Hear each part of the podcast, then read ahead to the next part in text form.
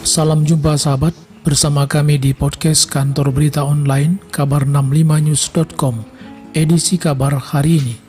Sahabat, Indonesia bangga menjadi salah satu negara di garda terdepan dunia dalam hal perlindungan laut. Demikian antara lain disampaikan Presiden Republik Indonesia Insinyur Haji Joko Widodo dalam pidatonya untuk One Ocean Summit Jumat 11 Februari 2022. Terima kasih Yang Mulia Presiden Macron atas penyelenggaraan pertemuan ini. Sebagai negara kepulauan terbesar di dunia, lingkungan laut yang sehat adalah kunci keberlanjutan pembangunan Indonesia.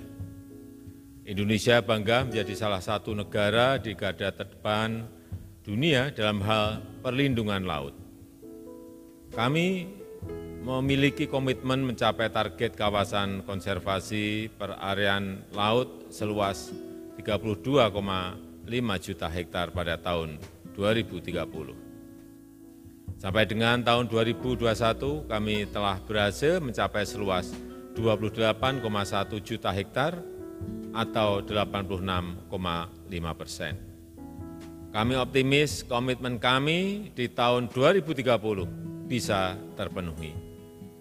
Kami juga berkomitmen untuk mengurangi 70 persen sampah plastik laut pada tahun 2025. Berbagai upaya terus dijalankan, mulai dari rencana aksi penanganan sampah plastik laut, hingga pembangunan pembangkit listrik berbahan baku sampah yang mengkonversi 1.000 ton sampah per hari menjadi 10 megawatt listrik. Ekosistem mangrove juga menjadi perhatian kami. Kami mentargetkan rehabilitasi mangrove seluas 600 ribu hektar hingga tahun 2024. Kami yakin semua upaya ini tidak hanya berdampak pada kelestarian lingkungan laut dan pembangunan berkelanjutan, namun juga pada perubahan iklim.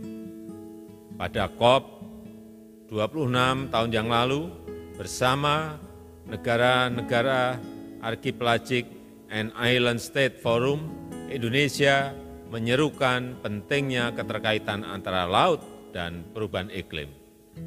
Indonesia yakin dengan dukungan internasional, negara-negara kepulauan dan negara-negara pulau kecil dapat menjadi bagian dari solusi. Para pemimpin Pengelolaan lingkungan laut perlu ditempatkan dalam dimensi pembangunan berkelanjutan dan menjadi bagian untuk mendukung pemulihan ekonomi dari dampak pandemi. Kami telah mengambil langkah terobosan antara lain kebijakan penangkapan ikan terukur dan berbasis kuota yang didukung sistem pengawasan terintegrasi berbasis teknologi, serta pengembangan kampung perikanan budidaya berbasis kearifan lokal untuk pengentasan kemiskinan dan kelestarian komoditas bernilai ekonomi tinggi.